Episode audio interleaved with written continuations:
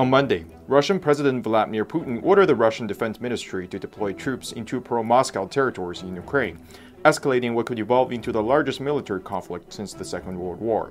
As the United States and its European allies put forth sanctions on Russia, it needs to be wary of a geopolitical threat looming in the background China.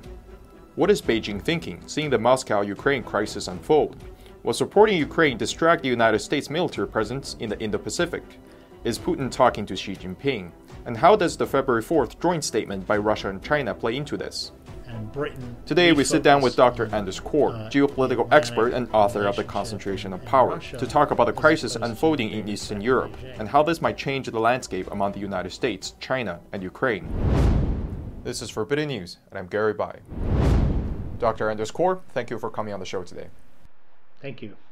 So, you have worked on quite a few national security risk uh, analysis for the United States military, and you've done work for both the Pacific Special, uh, and correct me if I'm wrong here, Pacific Special Operations and the United States European Command. And sort of what transpired on the eastern borders of Ukraine yesterday really kind of falls squarely in your field of expertise. Uh, so, as of the recording of this episode, Vladimir Putin has recognized the independence of pro Russian territories uh, proceeded to order the deployment of troops in the separatist regions and Western countries, have put forth sanctions. Uh, so, your, your reflections on the big picture here. Well, Putin just invaded Ukraine, uh, the sovereign territory of Ukraine, uh, violated its territorial integrity, uh, violated his promises in the Minsk Accords, um, the Budapest Agreement, um, you know, he's been lying essentially right up to the end, uh, claiming that he's not planning to invade, and then, of course, last night he does it. Um, so the response of the international community is very swift. Uh, there will be and there are being imposed uh, economic sanctions on Russia, Russian individuals who are involved. Um, and there's a lot of push, I think, from the uh, parliaments of the of the European countries to increase sanctions significantly. Um, you know the the other issue here is that it's pulling attention away from the China uh, China issue, um, which is because China is ten times more uh, powerful economically by GDP than Russia, um, and its military expansion is much quicker than Russia, and it arguably has a lot of influence over Russia in terms of because Russia sells massive quantities of oil and gas to China, uh, so it has that client relationship. Um, China arguably is the bigger threat, but what's happening with this uh, very public invasion and uh, military exercises that have turned into an invasion is that uh, people are getting distracted from that bigger threat, I think. And I think we are already seeing this um, in the British Parliament, actually, today, um, live, as the uh, British discussion of the situation. And they're already saying uh, that they are, you know, they're justifying essentially um, the focus on the Atlantic and Europe as opposed to um, an Indo Pacific tilt, which is the other option uh, to think about Europe and the United States together balancing against China's rising threat. Um, so that's the big picture, I would say. And so I kind of want to zoom in on China here because this is an underreported aspect of this entire conflict. Um, so China is definitely a strategically important consideration for Washington, but some would argue that China is in quite a bit of a tough position here. This happened at the time when Russia and China are kind of being forced together by external pressures from liberal democratic countries. And analysts say that Beijing doesn't want its relationship with Washington to become even more hostile than it already is. And, and some are saying that China is conflicted on its sovereignty narrative on Ukraine. And, you know, some are even speculating those uh, that it's eyeing on Taiwan as this crisis unfolds. So, from Beijing's perspective, what are they thinking? Well, I think China does definitely have its eye on Taiwan. Um, China will be watching what we do, what Russia does uh, in terms of Ukraine, as a lesson that it can take home in terms of its strategy for Taiwan. So I think that if we don't truly punish Russia in a serious way, um, you know, we will be giving the green light to China to do the same thing to Taiwan. At the same time, we can't let, let China off the hook um, in this current conflict. China has been encouraging Russia, I think, um, in this direction for a long time. Um, it certainly hasn't been vocal in opposition to uh, what Russia is doing, and it had many chances to do that behind the scenes or not. Um, it certainly isn't imposing economic sanctions on Russia uh, for the violation of the t- in territorial integrity of another country. Um, so I think actually that what Russia is doing today is very much in, in China's interest. If Russia and NATO uh, get into a conflict and Europe uh, and the United States um, and Russia are weakened because of this, it essentially opens up a path for China uh, and the Chinese Communist Party more specifically to seek the global hegemony that it wants. It's very clear that uh, the CCP is seeking global hegemony. Uh, Rush Doshi has written a, a, book on it called The Long Game, uh, which I recommend that everyone read. It's Oxford University Press. This conflict with Russia, between Russia, Ukraine, NATO, the United States, uh, and allies, fits very well into that plan. I'm not saying it was pre planned in that way, but I do think it fits very well. And I do think if you look back over recent history between Russia um, and China, including the, the signing recently of a joint document um, that seems to support Russia's claims, uh, you know, and that as a, in terms of um, being anti-NATO and anti-NATO expansion, I think you'll see that China actually has a hand a complicity in Russia's invasion of Ukraine um, that fits with its long-term goals.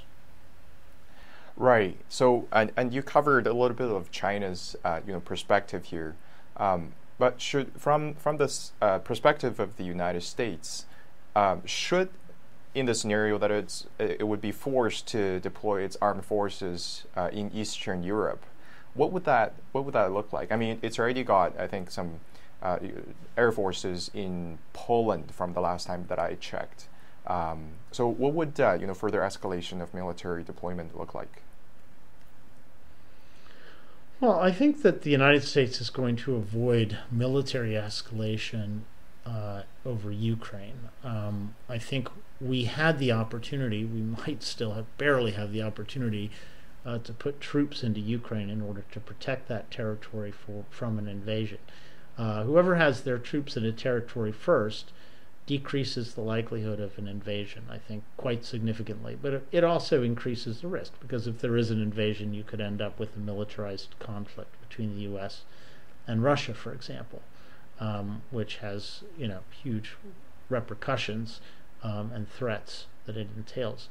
But um, but given that we didn't put troops in the ground, which I previously advocated, um, I, I don't see that we're going to be putting troops in the ground now. What I do think we're going to do is continue what we have done, which was supply the Ukrainians with uh, shoulder fired uh, Stinger missiles that can take down airplanes and uh, shoulder fired Javelin anti tank missiles that can take out tanks and other armored tracked vehicles that the uh, Russians are already flowing uh, into Donetsk and Luhansk, the eastern part of Ukraine, that is rebel controlled.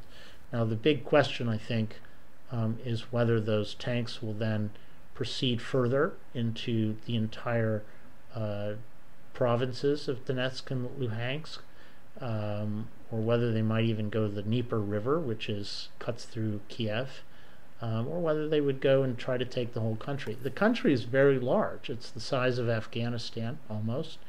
Um, when the United States had 100,000 troops in Afghanistan, we had a very hard time holding it. And the uh, Taliban did not have uh, these shoulder fired weapons that could take out uh, tanks and, and airplanes. Um, Ukrainians will have shoulder fired weapons. Um, the Russians are not going to have that many more troops than we had. If you include our contractors and our international, tr- the international uh, troops that added to our hundred thousand, And so I think it's going to be very hard for Russia to hold this territory. They might be, they will be able to take Kiev and hold it. They will be able to take the big cities and hold them. Um, but I think they're going to have a hard time controlling all of the countryside. Um, and so it could be a very long and protracted and bloody uh, conflict if Russia actually decides to go deeper than it has.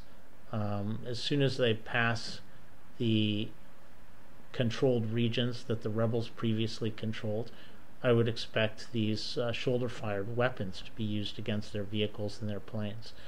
Um, so we'll see what happens. And, I, and, and if you add to that the massive financial sanctions that will be taken against them, already they've lost Nord Stream 2, which is the gas pipeline.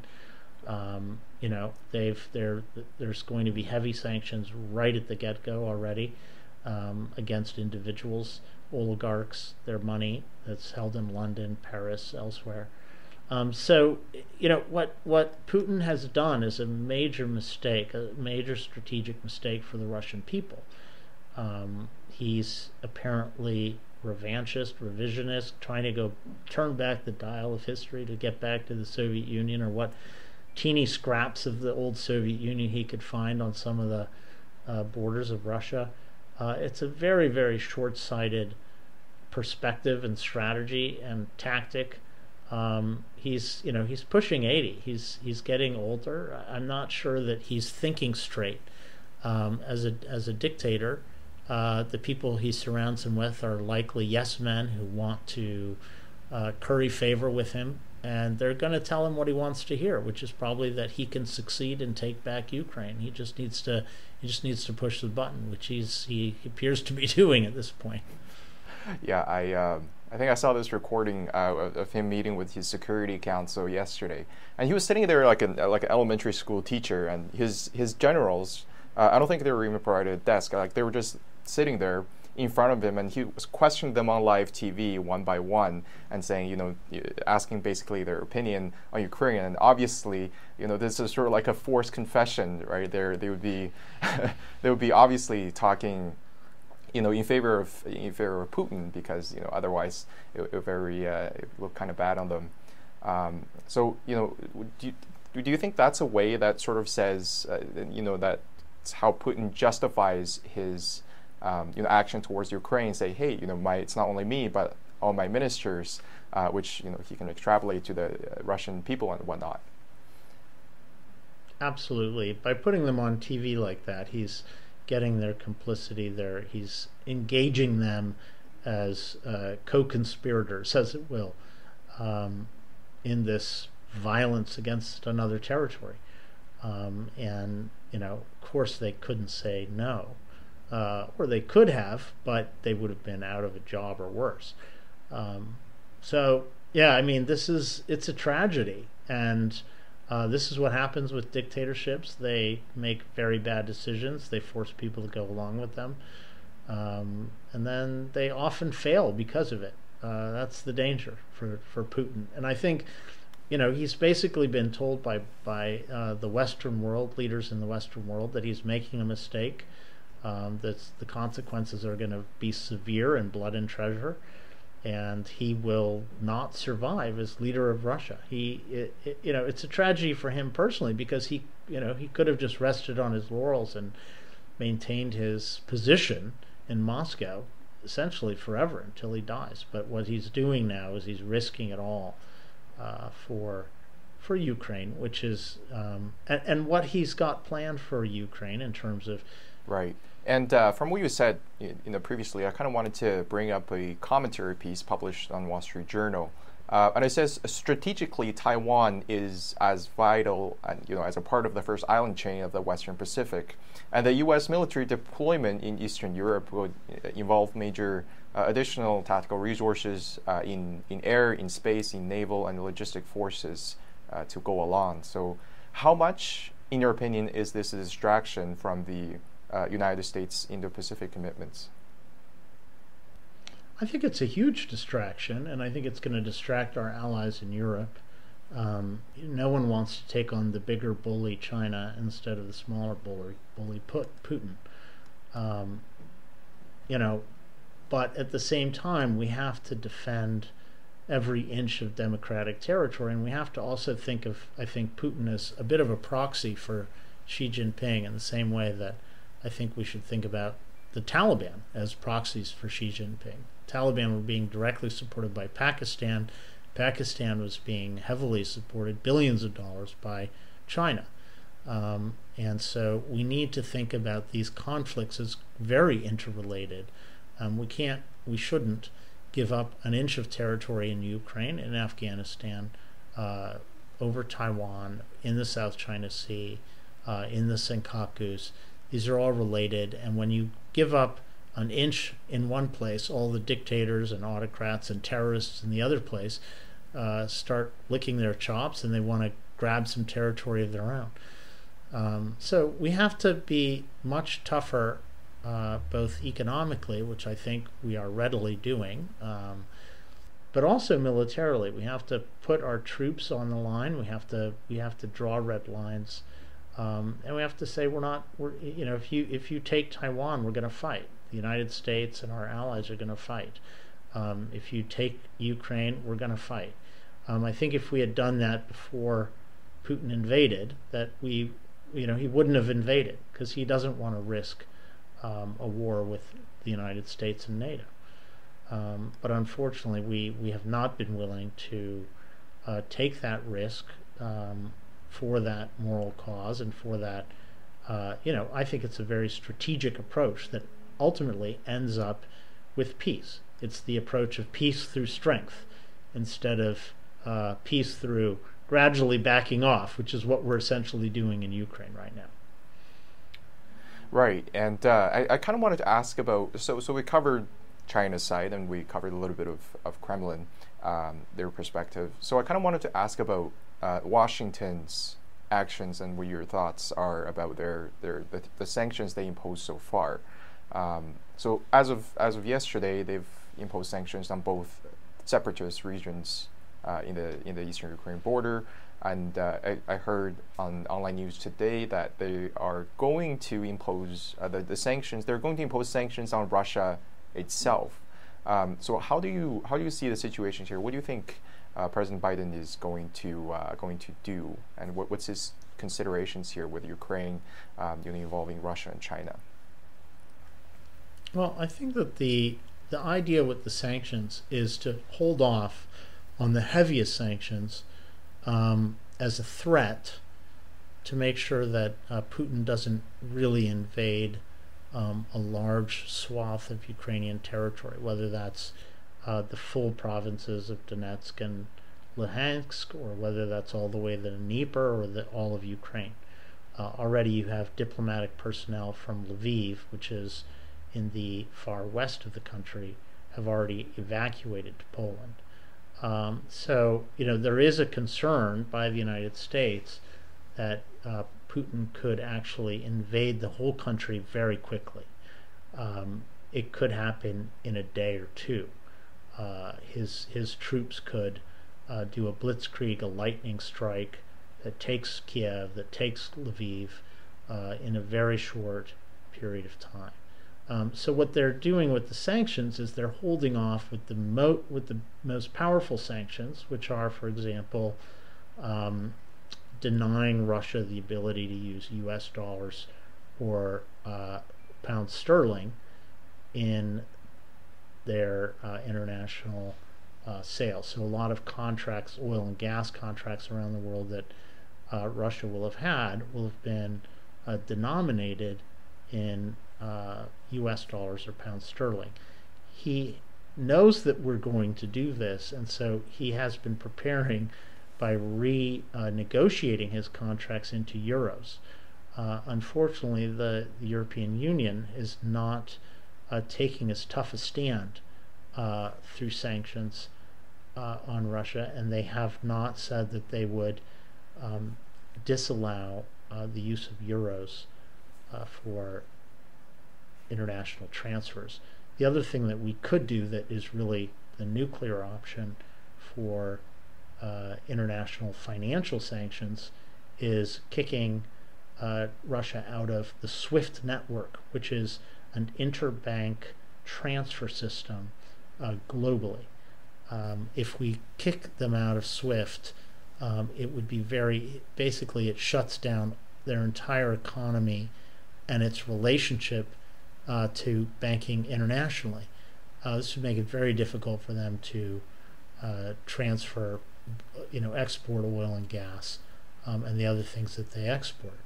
Um, it would it would the the final option is we can do secondary sanctions on countries that are doing business with Russia. So, for example, we could sanction China uh, for importing oil and gas from Russia. Um, that would also have a huge effect if we did something like that. Right. Um, so, on the big picture here, how, in your opinion, uh, should the United States structure its policies towards Russia and China now? Uh, you know, which which one of which one of these autocracies, and you know, both are now closer to a dictatorship, pose a larger threat to the to the United States? Well, I think China is the bigger threat, um, and I always use that metric of uh, GDP. Uh, China's GDP is almost or approximately ten times bigger than Russia's GDP. Um, people have called Russia Cote d'Ivoire with nu- nuclear weapons. Yes, it has a lot of nuclear weapons and it has a fairly decent military, but um, you know it doesn't match up to China's economic power. And China uses that economic power not only to build its military, um, you know, which has a massive number of personnel because the, and a massive potential number of personnel because it's such a large company country by population. Um, but China is able to use that economic power for influence, political influence around the world. So essentially, they're they're able to bribe politicians. They're able to, um, you know, whether that's directly uh, by giving them bags of cash, or they're able to bribe them through uh, promises of aid, loans, uh, you know, cheap loans, nice repayments to schedules. But the truth is that these loans that they give around the world through uh, the Belt and Road Initiative are often very, very opaque. We don't know what's in them. The people uh, the, in the country that's taking them don't know what's in them. Who knows? Are the president and the finance minister who may very well have been paid off by China with these bags of cash. So uh, they've got tremendous power. Um, they know how to wield it. They know how to use it. Um, in a way, I think that Moscow is not doing, and and in fact, I think that more likely, Moscow is so much under the thumb of Beijing that it is doing Beijing's bidding, which is what makes me think that in in the current case of the invasion of Ukraine, it is so not in the interests of Russia to do this at this point, to make itself an international pariah and focus of the world's attention, um, that it makes me suspect that it's possible that Beijing uh, had asked Putin to do this or encouraged Putin, Putin to do this in some way. So I think we have to consider that as a possibility. And I think if you see even the debate in the British Parliament recently um, that's just happened today, you already see them uh, using this as a as a justification for their focus on Europe and their focus on the Atlantic, um, as opposed to uh, the alternative, which is an Indo-Pacific tilt. Um, however, they they are saying that they are they should be increasing their defense spending to two to three percent, um, which will be able to be used in many different ways, not only to deter Russia, but potentially uh, to join the United States in deterring China from an invasion of Taiwan, for example. Um, and the other thing that we need to consider is we're, for example, we've given Australia, we're in the process of giving Australia um, access to nuclear propulsion technology for their submarines. We need to consider giving uh, a nuclear deterrent, an independent nuclear deterrent, to the frontline democracies that are facing off against countries like China and Russia. So Ukraine gave up its nuclear weapons in the 90s uh, for a promise of its territorial integrity from the United States, UK, and Moscow. Of course, Moscow is immediately um, reneging on that promise. And in a way, the United States and, and UK, by backing out of the country, are also reneging on that promise, unfortunately. um, I think we're trying to do with financial sanctions, um, you know, what uh, our our boots on the ground would have done. But if Putin, it, we're in, in the process, we're really risking the Ukrainian people because in the because Putin could easily uh, move his troops into all of Ukraine, and it would lead to a massive and bloody battle that would destroy the country. Um, so, and those are those are democratic people who want to join the European Union. They want to join NATO, and in a way, we're we're risking all of those people uh, with our failure to have boots on the ground and really protect them with our own troops. Um, and I think that we, in a way, we're doing the same thing with the Taiwan people right now by leaving them a bit out on the limb, where we don't even call them Taiwan. We don't call them a sovereign country. I think these things have to change. We have to be much more committed to the defense of democracies around the world, whether or not they're in our alliance systems. We have to integrate them into our alliance systems more rapidly. Um, and we need to show the dictators of the world that we're we are ready to fight in the defense of democracy. Um, we are willing to risk our own lives and our own and our own treasure um, for this. We can't just let them pick us off one at a time, um, because ultimately, as soon as they pick off Taiwan or Ukraine, they become more powerful. Um, they get all of the resources, all of the people that are in those countries, um, and we get less powerful because they're no longer available as allies. Um, their trading systems are no longer available to us. Um, their their finance financial help when we need uh, them for a uh, for a conflict, um, for a pandemic. Their industrial ecosystem is no longer available. So um, every time a dictator takes a little democracy around the world, we're actually our own security is is harmed in a very serious way not least because our reputation is harmed. Uh, we do not st- we're seen as an unreliable ally when we don't stand up for a country like Taiwan, for a country like uh, the Philippines, which has lost uh, some islands to China recently in the South China Sea. When we don't stand up for Ukraine, with whom we have a a treaty, um, you know, essentially guaranteeing their territorial integrity. So we have to stand by our word, or we will uh, lose the re- good reputation of reliability and strength that we've had uh, from winning the World War II and from winning the Cold War against the Soviets. So, on what you kind of talked about here, um, it kind of goes along with the theme in your book, The Concentration of Power, by uh, I think it's published by Optimum Publishing International, uh, in, in, which you kind of talk about you know hegemonic powers as black holes uh, that attracts uh, you know powers around them, and you know China is a great uh, great example for this, where they are essentially exporting their influence across the world. Um, so, can you talk a little bit about what you you know think about the China threat in the, in the big picture here?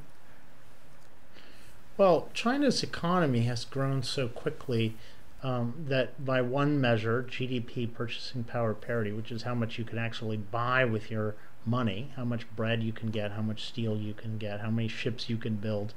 Um, by that measure, China surpassed the United States and the European Union years ago.